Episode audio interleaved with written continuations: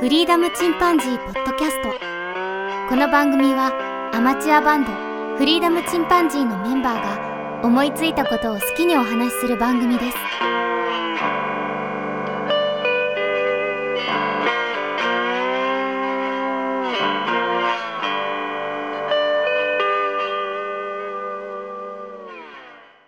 さあ始まりました。フリーダムチンパンジーの佐藤です。フリーダムチンパンジーのケンです。フリーダムチンパンジーのジョンです。はい。今日は、ケン君のターンということで、はい。何か用意していただけましたでしょうか？はい。今回ちょっと、えっとですね、紹介したいものがありまして、させていただきたいと思います。今日のはですね、あの、先日ちょっと本を読みまして、うんで、これがめちゃくちゃ面白くて、で、これちょっとね、二、人とね、リリスナーさんにちょっと知っていただきたくて、それをご紹介させていただこうかと思います。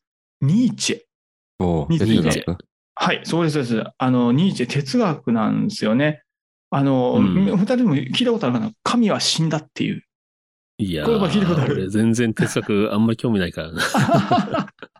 あ、やばいな、今回話し方教室になりそう。あ出た。いきなり否定しちゃった。いきなり否定から来た。あの、ジョンはどう？哲学とかどう？いや昔なんか、あの、ソフィー、ソフィーのなんちゃらって本流行らなかった？あったねで流行ったうん哲学とかを簡単に説明するみたいなね。あ、うん。なんか女の子かなんかあ、がそうそ主人公でう。ねう。ん。うん。あ、そうなんや。あまあでもそのレベル、うん。あー、なるほどね。僕もまあ大学の時にちょっとやったとか、そんなレベルだったんだけど、うん。あのね、今回はですね、面白いですよ。あのね、ニーチェロックです。お今回ね、はい、ロックです。もうあのロックな哲学、ニーチェについて。で、今回、あの、拝見しました本がですね、えっと、最強のニーチェ哲学、by ヤムチャということで、ヤムチャさんって。ヤムチャ？はい、ヤムチャさん。あの、もう、あの地面にめり込んで死んだ人？そのイメージしかないと思うんだけど、そう、あのヤムチャさんっていうのが書かれたやつで、もうね、他の哲学本と違って、もう劇的に面白かったんですね。うんで、ちょっとそれをご紹介させていただきたいと。で、はいあの、ニーチェがなぜまたロックかというところなんですけど、これ先ほど言ったあの、神は死んだって言ってるじゃないですか。で、これ、これね、うん今の時代に聞いたらね、うわ、なかなかキャッチーなね、コピーだなって思うかもしれませんけど、あの、うん彼が生きてる時代とかに言ったら多分殺され たような話だと思うんですよね。神様がいっぱいいる時代に神様死んだっていう、もう究極にもうこの時点でロックなんですよね。カウン,、うんうんカウンターカルチャーですよ。もうみんな神様、神様言ってるところに言ってる。あでも、広告の売り方としてはいいよね。あ、そうだねあのすごくキャッチーだよね。うん。だね。ね、ちょっとあの時代を誤ればちょっとやばいですけどね。や りやりすぎ感がね。はい、やりすぎ感が半端じゃないですね。うん。で、で、ただあの、このね、言葉のシーン、神は死んだってね、すげえやばい感じの言葉言ってますけど、これってね、えーつまりは世界に事実はない、すべては解釈だっていうことを言ってるんですよね。これなんでかって、あの、神様ってすべて見渡せて、絶対の事実っていうのは知ってるわけじゃん。うん。で、そんなの空想の産物で、そんなの存在しないよって言ってる。うん。認知学みたいな感じなのかな？あ、いや、そこまでではないと思う。まあ、でもね、よくよく考えるとそうで、あの、人から見た世界って、絶対の事実って知ることはできないじゃん。まあそうだね。うんで、この事実を知れないのが人間にとっての真実の世界。うん。だから、神なんかいない。神は死んだっていう話につながったわけ。うんなる。これがトロックな哲学で、これこれがまたおもしとても面白くて、で、このロックンローラーニーチェさんなんですけれども、この、うんこのね、あ激しい方は、最終的にですね、生の工程に着地します。生きることうん。の工程。うんはい。うん。そっちの方に。あの、で、このちょっとニーチェのね、あの、深い哲学に触れていただきたいと思いまして、今回ちょっとプレゼンをさせていただきたいなと思います。おーはい。はい なので、今回でごめんなさい、ちょっとかなり講義的な感じになっちゃうんですけど、そんな、うん。はい。で、まずですね、ちょっとあの、先ほど出てきたソフィーさんうんで出てきたと思うんで、これソ、フィーね。うん、ソフィーさんって言ったら、あのあのね、哲学の語源っていうのが、うん。あの、ギリシャ語で2つの単語の組み合わせらしいんですよ。で広あの、そうそうそうそう、哲学ってフィロソフィー。うん。でフィロが愛、ラブの方ね、うん。でラブなんだ。ラブ。で、ソフィーが知、頭の知力のうんで、つまりは、あの、知を愛する。ほうあ、なるほど。うん、ソフィーさんが案内した知っていう人がね、愛してくれあの、案内したんだろうね。うんで、もう一つね、呼び方があって、メタフィジックス。メうんメタっていうのが上位っていうことで、うんフィジックスは物質、もの。うん。あの、ものの上位。ものを超えた存物在。の上位？うん。ものの上。ものを超えている存在。で、わかりやすく言うと概念とか考えとか。うんなるほど。そうそうそうそう、これになるわけですよね。あの、例えるとね、うんあの、正義について考えるとか。うん。あの、いかにも哲学っぽいでしょ。まあまあ、そうねね。ね、もう、あ、哲学ってそんなやつだね。まあ、今特にね、この時代もね。あ、そういう本もあったしね。うん。うん でこれ、これがいわゆる、あの、みんなが思っている哲学、あの、小難しいことを考えるうんってやつなんですけども、で、この哲学なんですけど、そもそも2種類あるらしいんだよね。そんなん知ってた？哲学に2種類あるってこうん、哲学2種類あるらしい。とおいや、全然。僕も全然知らない。全く。なんかこの本によるとね、あの、白哲学と黒哲学って言って、おお、かっこいい。もうファイナル魔術みたいな。でしょもうファイナルファンタジーでしょ 白魔術師、黒魔術師でしょ そうなんようん。で、この後に、それは前向き、前向き、後ろ向きってことなのかなあ、そう、あのね、惜しい、惜しいというかね、ちょっと違いますね。あの、えっとね、まず白の方が、あの、うん本、えっとね、本質主義って言って、さっき言ったあの正義とか、そういううん。存在しないもの、うん。考え、考える哲学、概念を考える。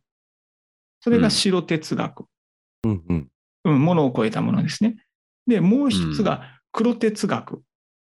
これがうん。実在主義って言って、正義と,、うん正義とかじゃない、人とか石ころとか、現実に存在するものっていうのを指してるらしうーん。い。うなのこの、そうそう。で、このニーチェタンはまさにあの黒の方なんですね。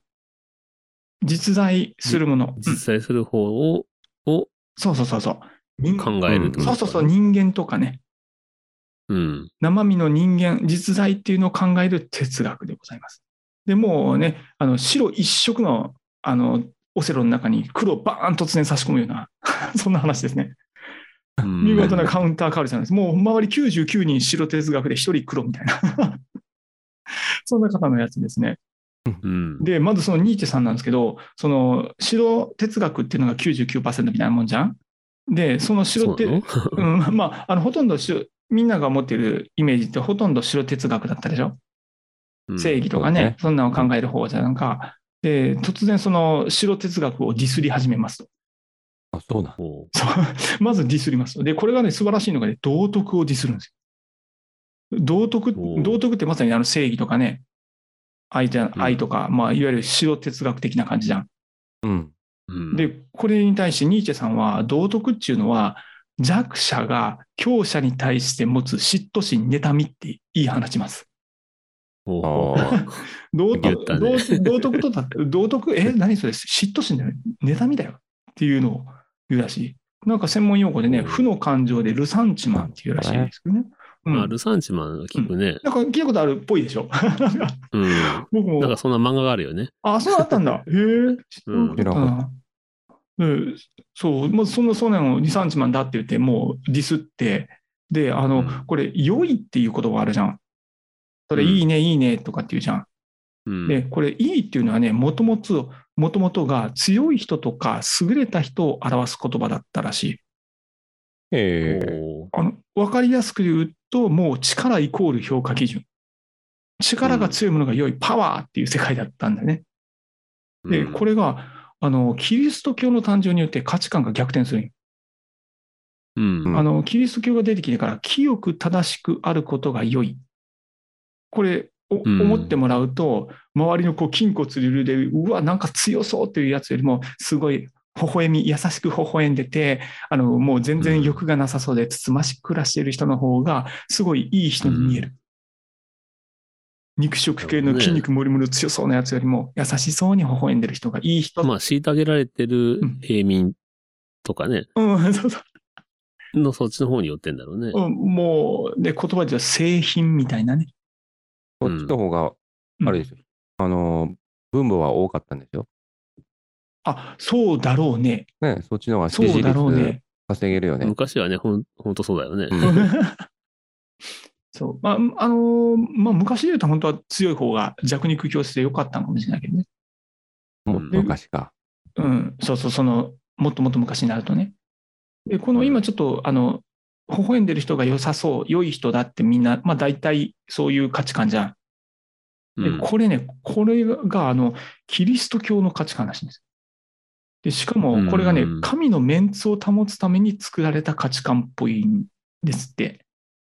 おーでうまく利用されるとさ、うん結局のところ、その、大多数の虐げられてる人たちを納得させるだけで、うん得するのは上の人間っていう感じもしないでもないけどね。それにもう非常に近くて、その、まずね、キリスト教がね、中を変えてきたんですよ。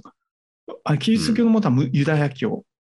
で、ユダヤの人たちってご存知のようにいろんな大変なこ歴史を持ってるんだけど、うん。で、うんこれね、キリスト教の元のユダヤ教ってね、もこの神様、もともと復讐の神様だったよ。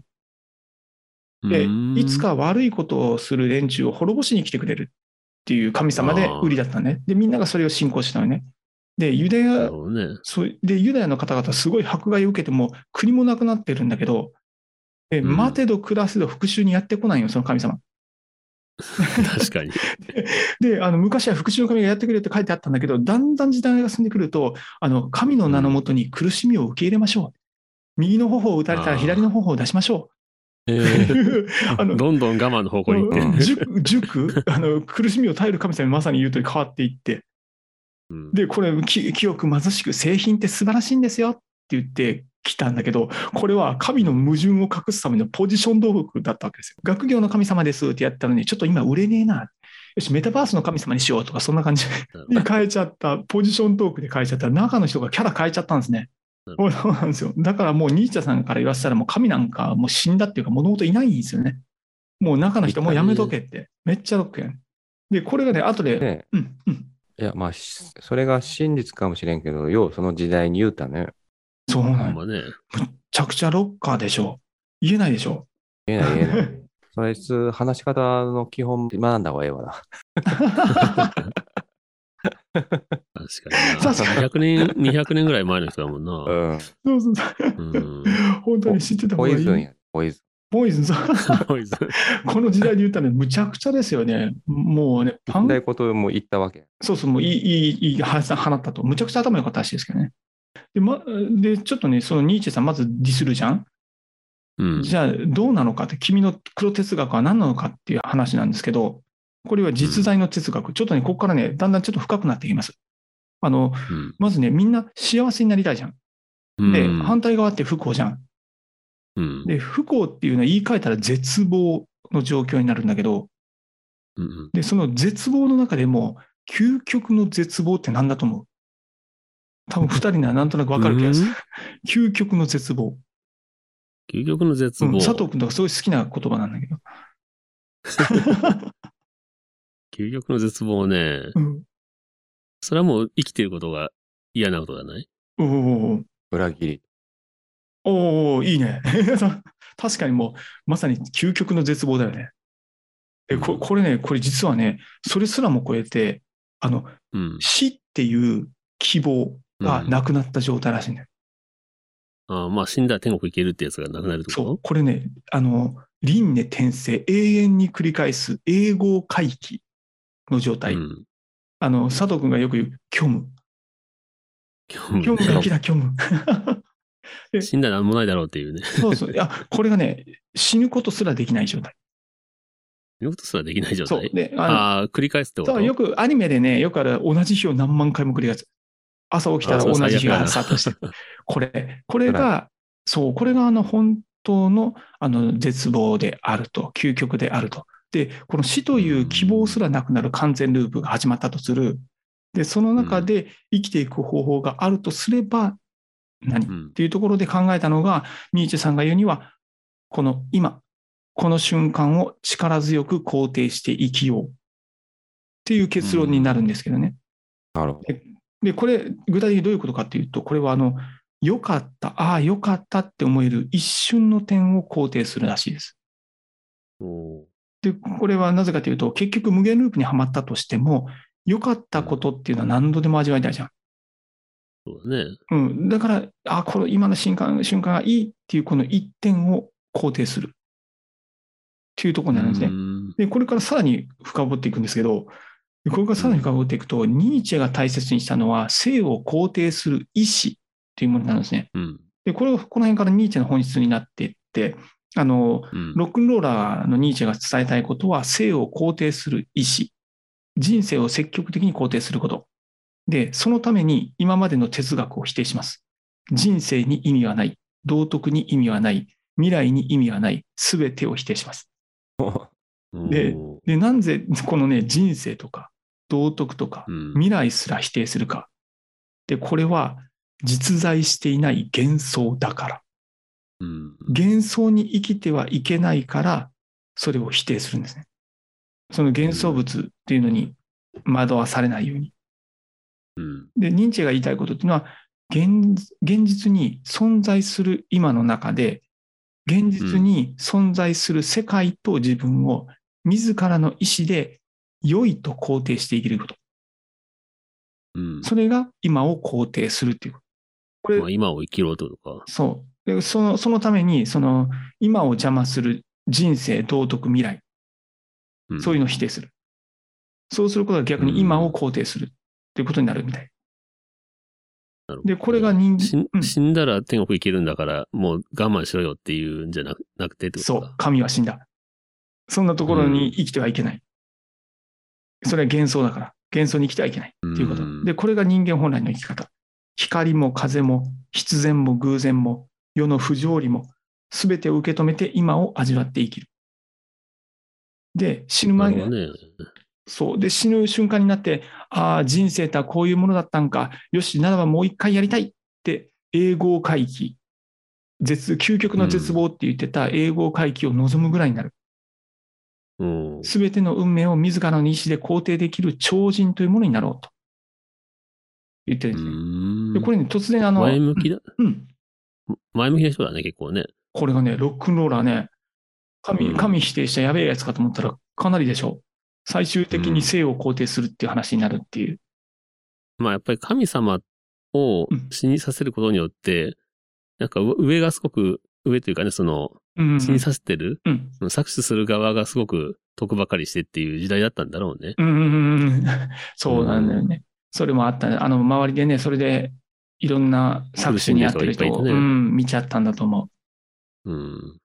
でちょっとね、突然今、超人っていう言葉を出したんですが、でこれね、あの、ニーチェが分類した哲学で、あの、3つの種類の人間がいて、そのうちの1つ種類が超人なんですよ。うん。で、この、ちょっとね、次、その、この3種類の人種の話をさせてください。人種にまだ3種類あるんだ3種類。これ、これね、えっとね、末人、奴隷、超人って分けてある。で、ま、末人ってちょっと僕らの言葉の中にないから分かりにくいんだけど、簡単に言廃人です。廃廃人と奴隷と超人。この中の超人になろうねって話なんですけど、で、これちょっと例え話で、あの、ニーチェさんはね、人生という横断歩道を渡るとき、うん。3種類の歩き方があると例えています。うん、で、1が廃人。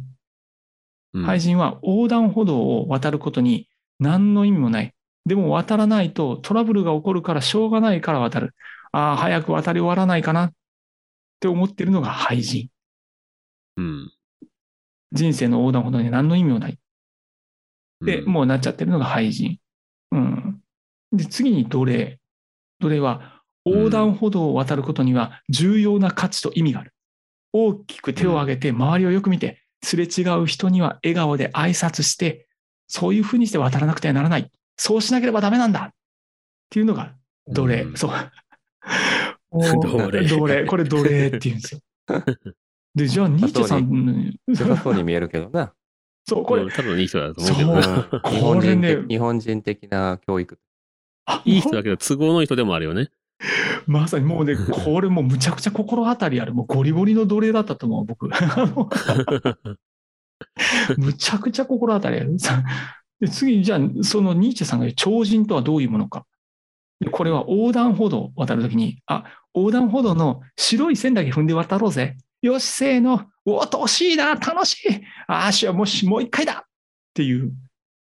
これが超人なんだ。うんこれは、小学生の時にやってたそうけど。そうそうそう。これ、簡単に言うとね、あの、その、もうただその横断歩道を楽しんで、自分の歩き方を楽しんでる。なるほど。なるほどね。そうそれはわかりやすいね。これが超人。で、このニーチェの本質ですね、さらに、あの、ニーチェの言いたかったこと、一番重要なのは、世界には固定された絶対的な価値観は存在しないっていう哲学。で今さっきの奴隷っていうのは、絶対的な価値観らしきものに勝手に従ってるんだよね。そうだね。うん。もう自分で作っていない。うん。ただ与えられた価値観をただ盲目に従った。で、それは、楽ちんかもしんないけどな。そう。うん。です。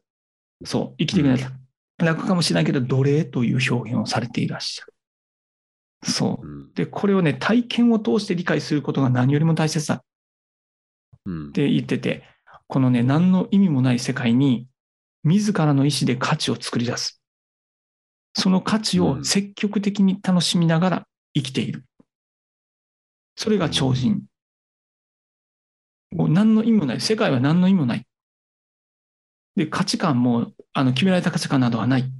だから、自らの意思でその価値を作り出して、それを楽しみながら生きるっていうこと。これが人間本来の生き方だと。ロックだな。ロックでしょ。うん。これが、この意味のない世界を惜しく生きる超人の生き方だ。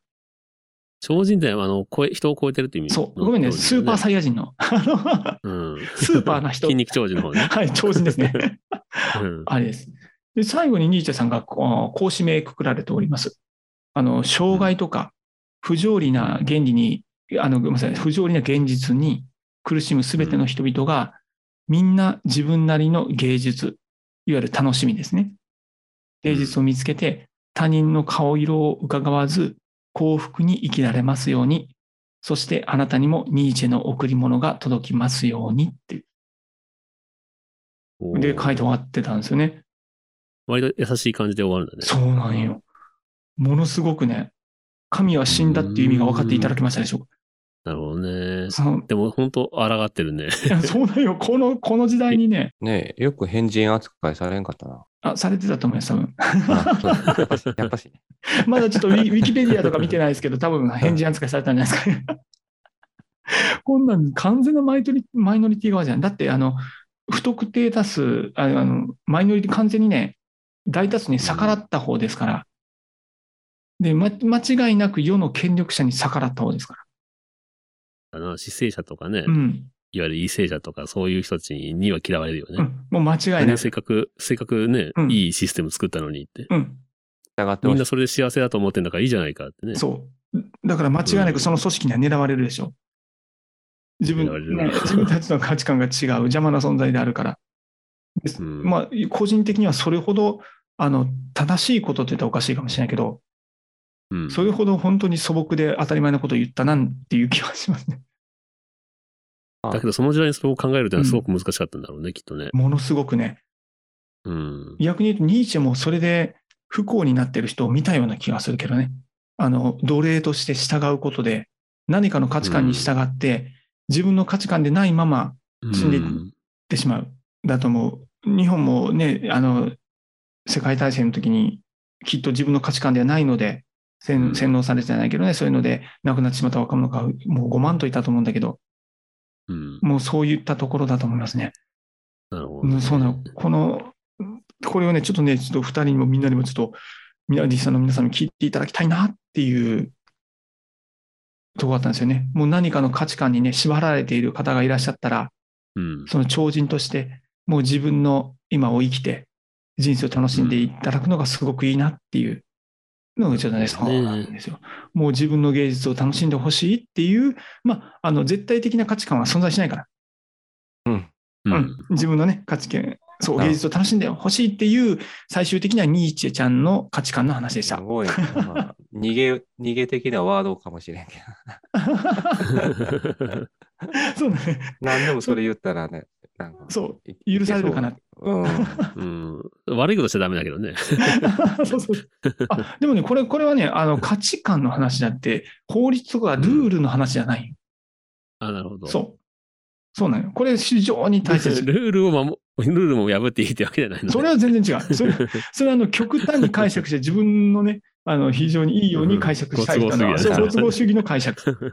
それは価値観とルールは違います。法律はしっかり守りましょう。価値観は自分だけのものです。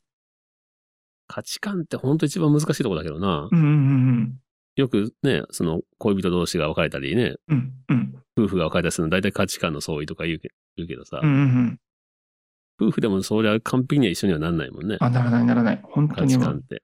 もうね、自分の中で全然合わないところがああと思うことがあるけど、これは結局、自分の価値観に合わせてもらいたいと思った相手に、超人じゃなくて奴隷としてのところを求めた。あ、そうか。そうなるとそうな、そうなっちゃうよね。うん。自分の価値観ばかり押し付けたら今度それはそれで相手を奴隷にしようとしてるそういうこと、そういうかこと、そうなんだよねら。相手にもそれをね、あの、うん。自由というかね、そうなの。うん、相手の価値観も認めないとダメだよね。そういうこと、そういうこと。お互いの価値観を認めている。ルールは守って、価値観はそれぞれにしっかり持つ。なるほど。うん、それができてないからダメなんだなっていうのを学ばされたりして。うんで、ここの本はもう本当に面白かったですね。戦争なんかも本当にそれでね、うんうん。あの、上手に利用されてる感じはあるよね。そうなのよね。うん、価値観のね、操作というのはいろんなところで当たり前だけど使われて、経典というものがある、国語という授業授業があるっていうのは、まあ、そういうことかもしれないよね。うんどこかに、あの、価値観を植え付ける。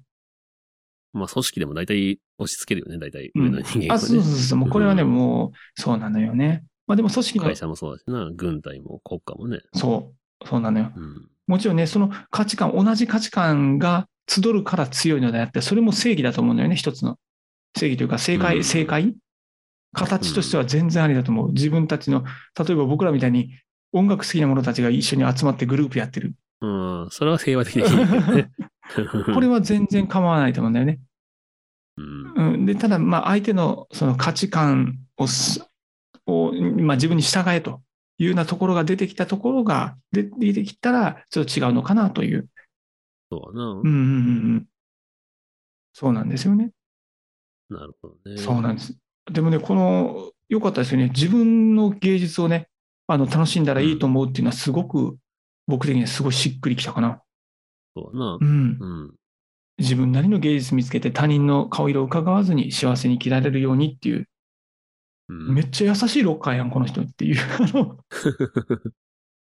なんか基本的に、なんか最終的に優しい感じがする、ね。そうそうそう、最終的にはね、うん本当、そういったものには、あのーね、ちょっとねやられないようにということを言ってくれたというところでございましたが、お二人いかがでしたでしょうか？すいません、もうこっちばっかり話しちゃって。いやいや。うんうん、まあやっぱりどうしてもその、それを上手に利用してう、ん。旨味を得てる人たちからは絶対嫌われるしうん、うんうん。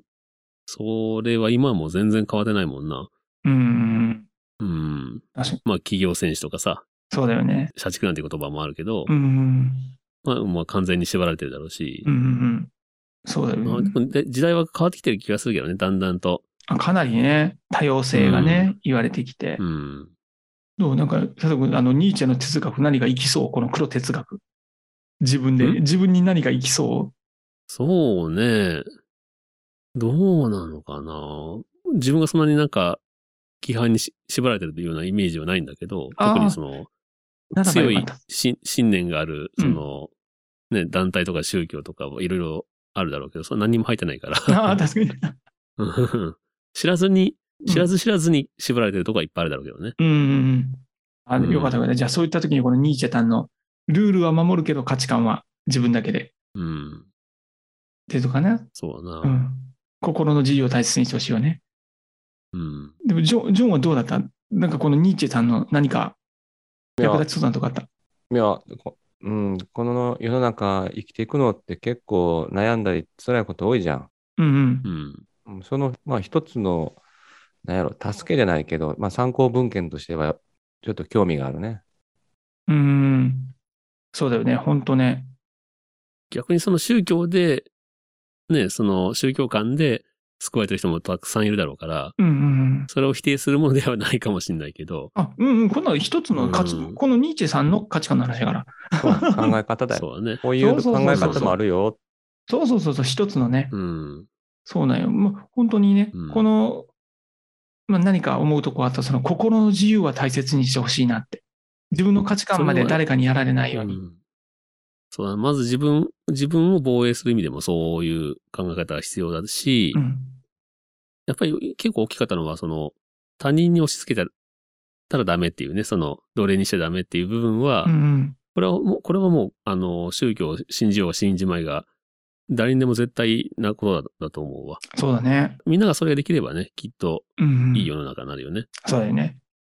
うん。そう思う、そう思う。お互いの心の自由をね、大切にうん。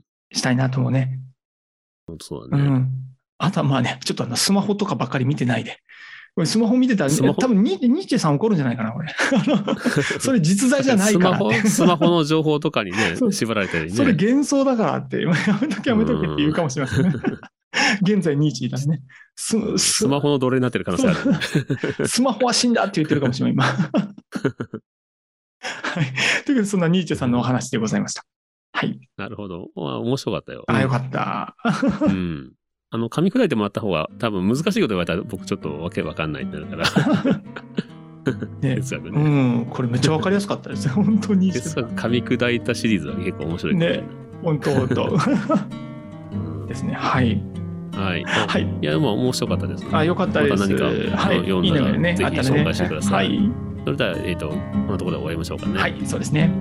はい。それではまた、さよなら。さようなら。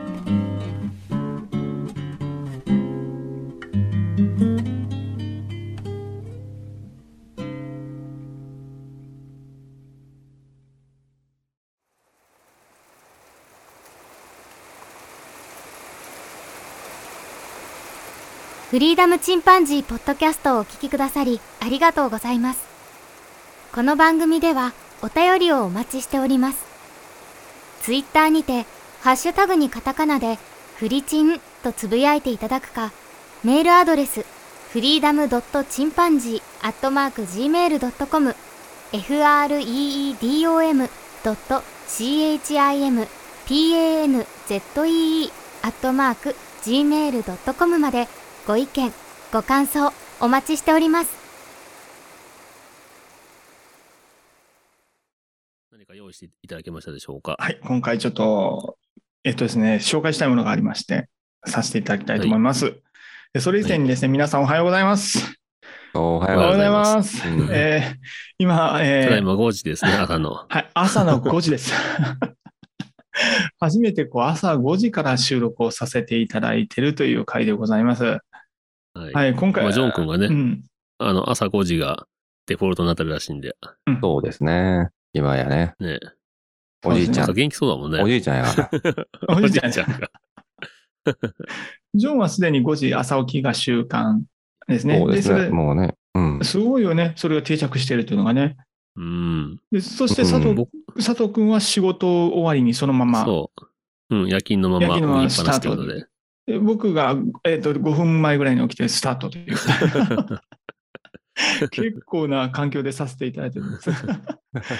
今回通信、通信速度が速いんでね、そのチェックも兼ねてというところでしょうか。ははい、ということで、すみません、えっと今日の。おギリギリ間に合った。い や、い。いや、面白かったよあ、。よかった。朝、朝5時の終わりには行けた。いけたの結構元気だったね。意外と。むちゃくちゃよく頑張ったと思います。あれだよ。やっぱ噛み砕いた分かりやすい本。